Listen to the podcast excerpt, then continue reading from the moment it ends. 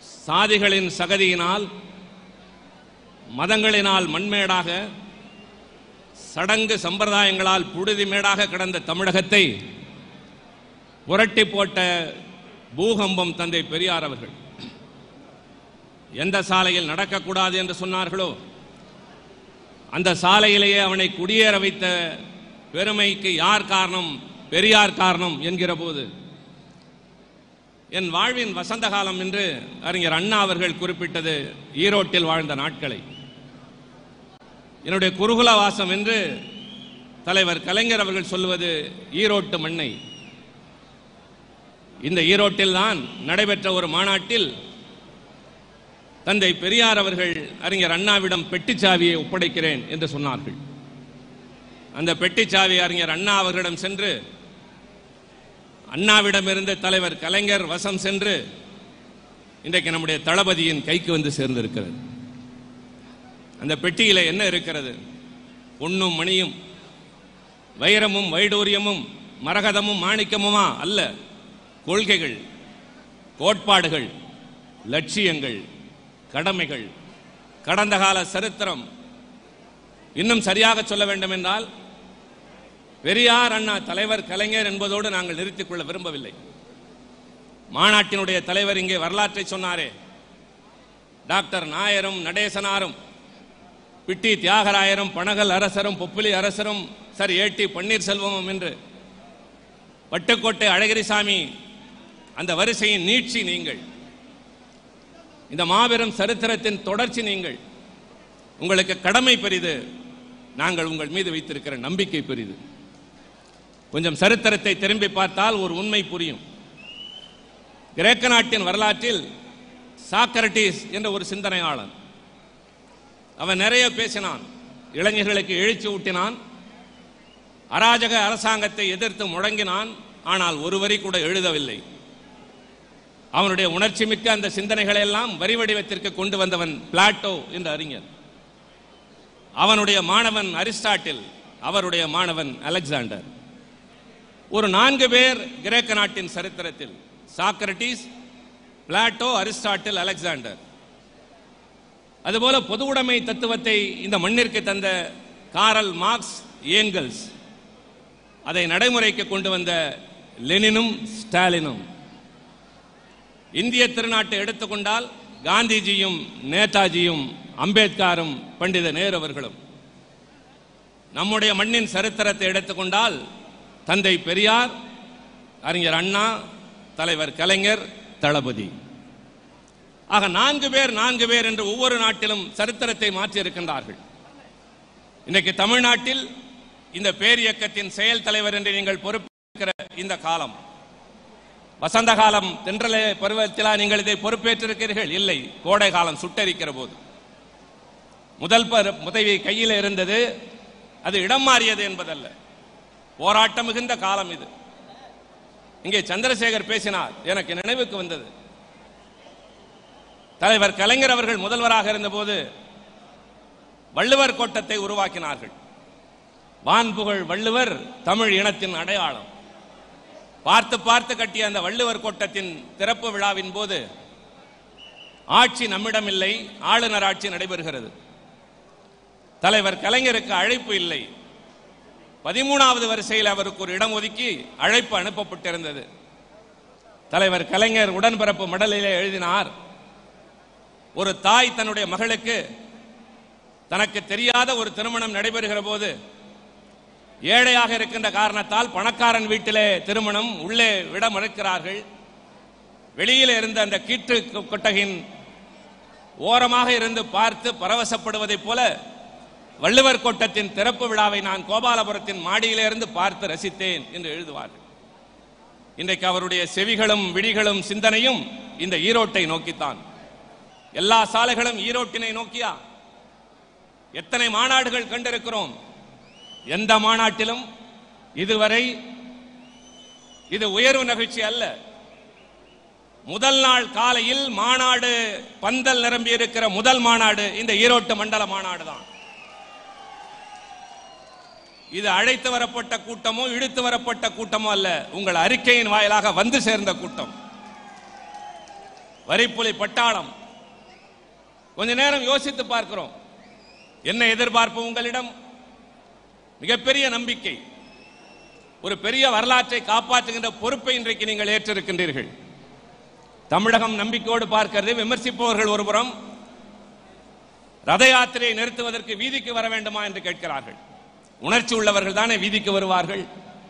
பெரியார் சிலையும் சிலையில் இருக்கிற தலைக்கும் கை வைக்க துணிந்து விட்டானே அந்த காலகட்டத்தில் நீங்கள் களத்தில் இருக்கிறீர்கள் நீங்கள் தளபதி என்கின்ற காரணத்தால் தான் களம் காணுகின்ற நேரத்தில் தமிழ்நாட்டில் இத்தனை போராட்டங்களுக்கு மத்தியிலே நிற்கின்றீர்கள்.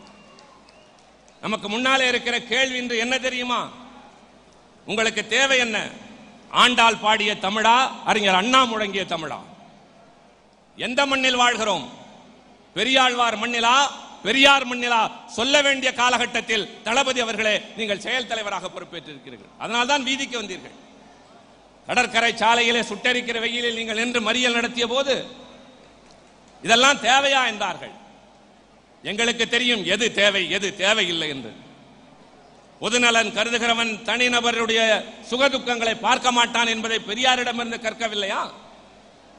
வைக்கம் போராட்டத்திலே எந்த வீதியிலே ஆதி திராவிடர் நடக்கக்கூடாது என்று சொன்னார்களோ அந்த வீதியிலே தன்னுடைய மனைவியும் தங்கையும் அழைத்துக் கொண்டு செல்கிற போது எதிரே ஆதிக்க சாதியை சார்ந்தவர்கள் என்று அந்த பெண்களை பார்த்து அசிங்கமாக சில செய்கைகளை செய்த நேரத்தில் அவர்கள் நொந்து தலைகுனிந்து தயங்கி ஒதுங்கிய போது பெரியார் சொன்னது நாலு பேர் நலவாழ்வு வாழ வேண்டும் என்றால் நம்மை போன்றவன் மான அவமானத்தை பார்க்க கூடாது என்று சொல்லிதான் களத்திற்கு வந்தார் இதுதானே நம்முடைய சரித்திரம். திருச்சியிலே நான் படித்த பெரியார் கல்லூரி பெரியார் கொடுத்த பணத்திலே உருவாக்கிய அரசு கல்லூரி. ஆனால் அது தொடங்குகிற போது பெரியாருக்கு மேடையில் இடம் தரவில்லை மரபு என்று சொல்லி எதிரே உட்கார வைத்தார்கள். பெரியார் கோபித்துக் கொண்டு செல்லவில்லை. தடியை ஊன்றிக் கொண்டு உட்கார்ந்திருந்தார்.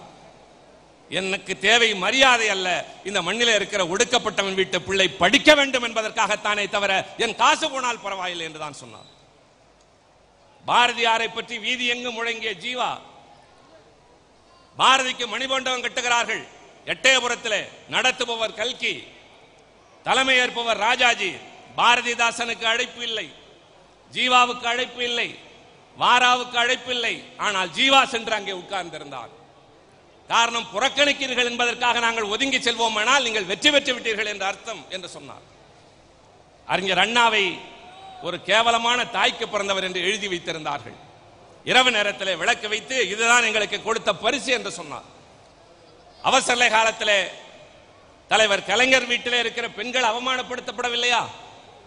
அவர் படாத துன்பமா அவலமா? அதைத்தானே நீங்களும் இன்றைக்கு பார்க்கிறீர்கள்? சட்டப்பேரவையிலிருந்து உங்களை தூக்கி வெளியே வீசுகிறார்கள். எண்பத்தொன்பது சட்டமன்ற உறுப்பினர்களோடு இருக்கிறீர்கள்.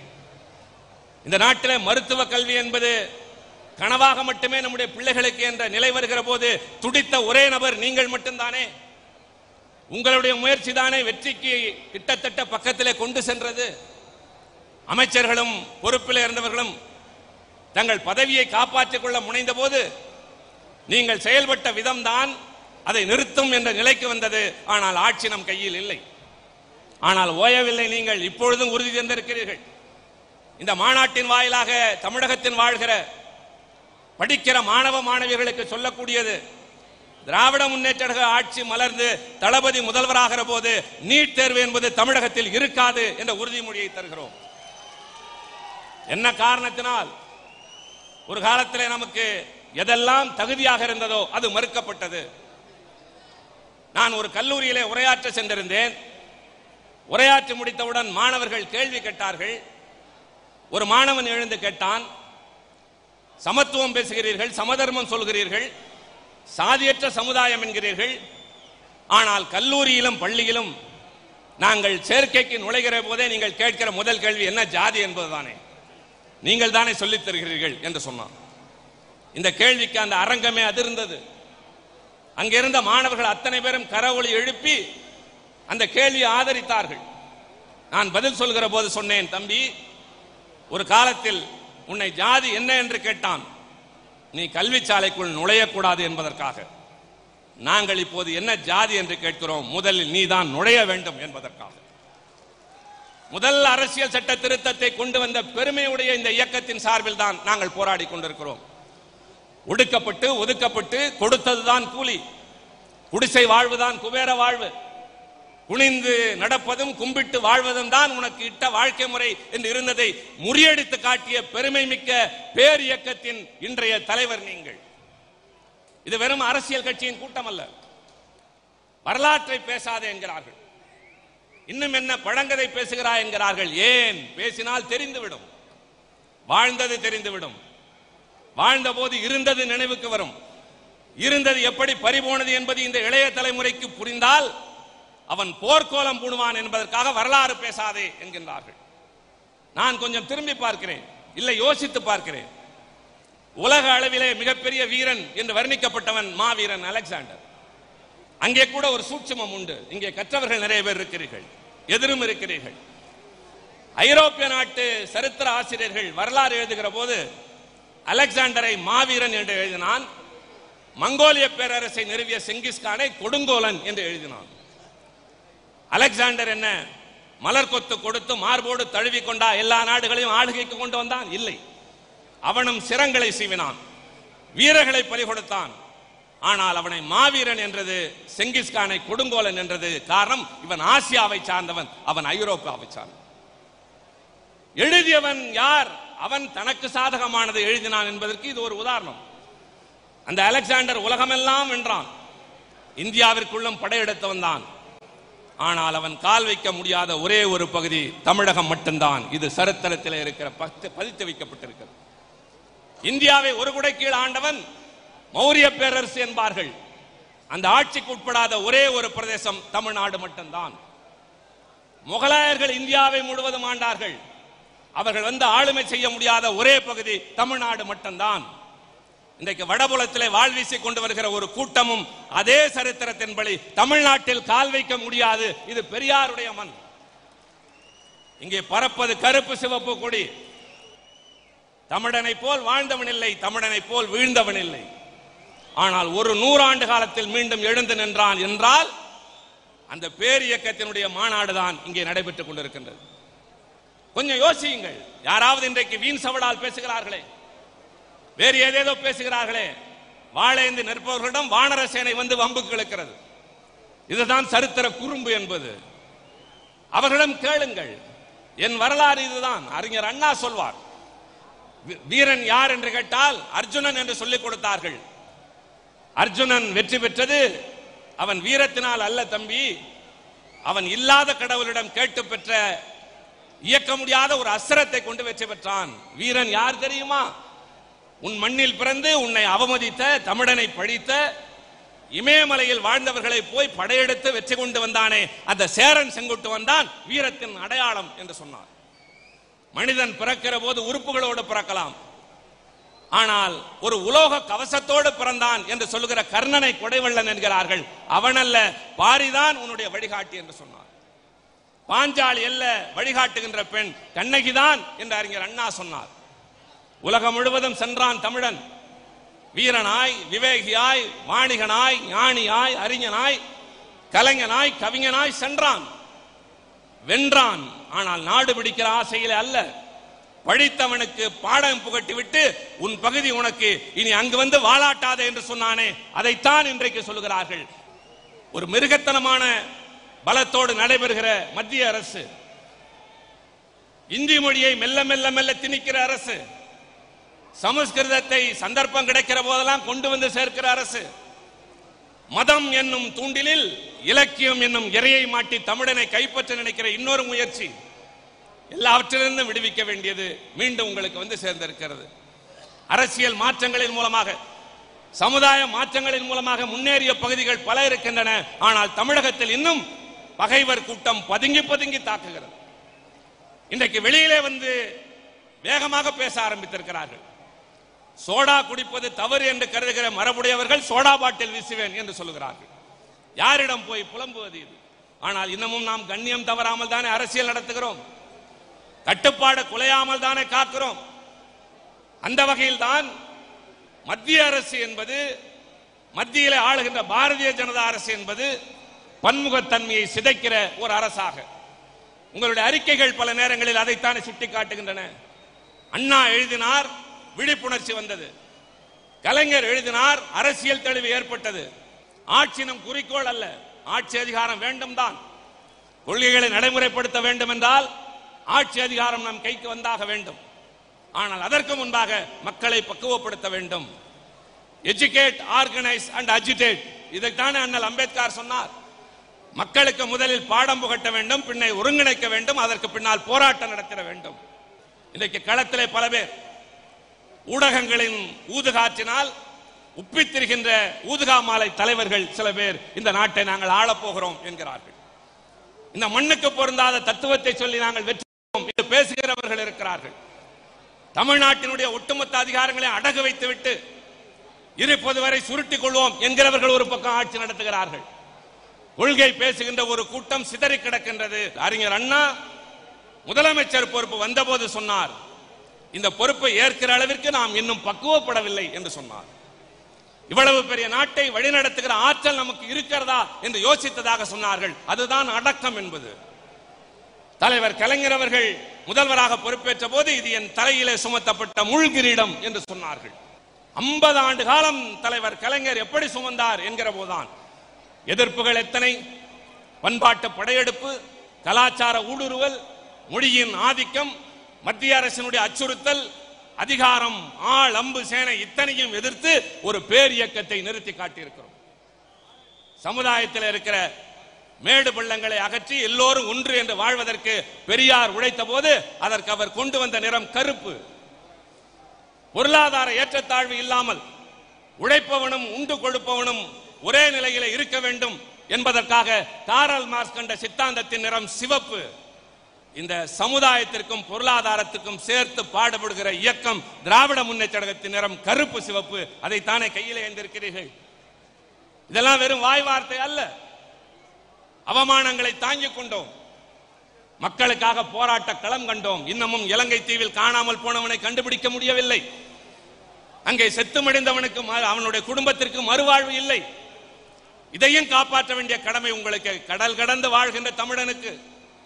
இந்த நாட்டில் வாழ்கிற தமிழனுக்கு இந்த குடியரசு நாட்டில் இருக்கிற மாநிலங்களின் அதிகாரங்களுக்கு மாநில உரிமைகள் பறிபோகிற போது எல்லாவற்றையும் காப்பாற்ற வேண்டிய கடமை. இது வெறும் பதவி அல்ல.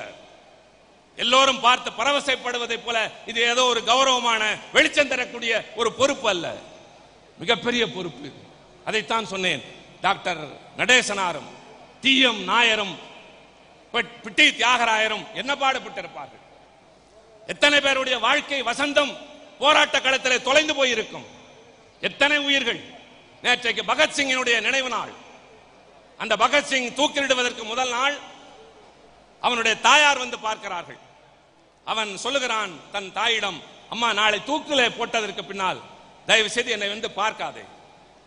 ஏனப்பா எனக்கு அந்த உரிமை இல்லையா? கடமை இல்லையா? என்று கேட்கிறாள். இல்லை நீ வந்து அழுதால் உன் உணர்ச்சி பெருக்கை பார்த்து எல்லோரும் உன்னைத்தான் பார்ப்பார்கள் என்னை மறந்து விடுவார்கள். அப்போது கூட நகைச்சுவையோடு தான் பேசினான். சாவை கண்டு பயப்படவில்லை அவன். இதை இந்திய நாட்டு அரசியல் வரலாற்றின் மிகப்பெரிய ஒரு இடமாக சொல்கின்றார்கள் இருபத்தி நாலு வயதிலே தூக்கிலே போடப்பட்டான் பகத்சிங் மறுநாள் காலை தூக்கு என்பது நீதிமன்றத்தின் தீர்ப்பு. ஆனால் முதல் நாள் மாலையே வந்து இழுக்கிறார்கள். நான் நாளை தான் தூக்கு மேடைக்கு வருவேன் வர முடியாது என்று மறுக்கிறான். உயிருக்கு ஆசைப்படுகிறாயா என்று கேட்கிறார்கள். இல்லை கையில இருக்கிற புத்தகத்தை நான் படித்து முடித்து விட்டு தூக்கில் ஏறலாம் என்று விரும்புகிறேன். அது லெனின் வாழ்க்கை வரலாறு என்கிறான். தூக்கு மேடைக்கு கொண்டு செல்கிறார்கள். தூக்கு மேடையில் அவரிடம் கேட்கிற கேள்வி உன் கடைசி ஆசை என்ன? உன்னிடம் என் ஆசையை கேட்டு நிறைவேற்றுகிற அவல நிலைக்கு நான் இன்னும் ஆளாகவில்லை. இருந்தாலும் சட்டம் தருகிற உரிமையின் அடிப்படையில் கேட்கிறேன். என்னை தூக்கில் போட்டு சாகடிக்காதே. துப்பாக்கியால் சுட்டு கொன்றுவிடும் ரெண்டுக்கும் என்ன வேறுபாடு? கேட்கிறான் அதிகாரி. உனக்கு தெரியாது சொல்கிறேன் கேள். தூக்கிலே போட்டால் என் உடலிலே இருந்து உயிர் பிரிகிற வரை என்னுடைய உடல் தாய் மண்ணை விட்டு அந்தரத்திலே தொங்கும். துப்பாக்கியால் சுட்டால் அடுத்த கணமே நான் தாய் நாட்டு மண்ணை முத்தமிடுவேன் என்றான். நேற்றைக்கு அவன் நினைவு நாள். எனக்கு நினைவுக்கு வந்தது என்ன தெரியுமா? சிவகங்கையிலே பிறந்த ஒருவன் அண்ணாமலை பல்கலைக்கழகத்தில் இந்திய எதிர்ப்பு போர்க்களத்தில் மாணவர் பட்டாளம் திரண்டு வருகிற போது காவலர்கள் துப்பாக்கியை நீட்டி மிரட்டுகிறார்கள். தடியை கண்டாலே மிரளுகின்ற கூட்டம். துப்பாக்கியை நீட்டுகிற போது என்ன ஆகும் வரிசையாக நிற்கிறார்கள். மாணவர் பட்டாளத்திற்கு முன்னாலே வந்த ராஜேந்திரன் சொன்னான் உன்னிடம் எத்தனை துப்பாக்கிகள் எத்தனை தோட்டாக்கள் இருக்கின்றன? அதை விட அதிகமான மார்புகள் எங்களிடம் இருக்கின்றன. சுடு பார்க்கலாம் என்றார்கள். சுட்டார்கள். வீழ்ந்தான் ராஜேந்திரன். நான் பகத்சிங்கையும் சிவகங்கை மாணவன் ராஜேந்திரனையும் பார்க்கிறேன். அவன் விடுதலை போராட்ட வீரன். இவன் தமிழ் போராட்ட வீரன். சரித்திரம் தொடர்ந்து கொண்டே இருக்கிறது. இந்த இடத்தில் நான் சொல்வது என்னுடைய கடமையாக நான் கருதுகிறேன். தந்தை பெரியார் அவர்களின் வழியில் நாம் செயல்படுகின்றோம். திருநங்கைகள் என்னை பார்க்கிற போது நன்றியோடு ஒன்று சொல்வார்கள். இந்தியாவிலேயே முதல் முதலாக திருநங்கைகளுக்கு வாரியம் அமைத்தது தமிழக அரசு திராவிட முன்னேற்றம் ஆட்சியில் இருந்தபோதுதான். அவலமாக பார்க்கப்பட்ட அவர்களுக்கு கண்ணியமான பெயர் திருநங்கை என்று சூட்டியது தலைவர் கலைஞர் தான். ரொட்டியா சுதந்திரமா என்று கேட்டான். எனக்கு சுதந்திரம் தான் வேண்டாம் ரொட்டி வேண்டாம் என்றான். உயிரா மானமா என்று கேட்டார்கள். எனக்கு உயிர் பெரிதல்ல மானம்தான் பெரிது என்று சொன்னார்கள். அதே போல எந்த இடத்திலும் சுயமரியாதை விட்டு தர முடியாது. ஆதாயம் கிடைக்கிறது என்பதற்காக அண்டி பிழைக்க முடியாது. எவனிடமும் கையேந்தி வாழ முடியாது. எந்த நிலையிலும் மண்டியிட்டு தான் வாழ வேண்டும் என்றால் சாக தயாரை தவிர இந்த அற்ப வாழ்வு தேவையில்லை. இதைத்தானே கற்றிருக்கிறோம்.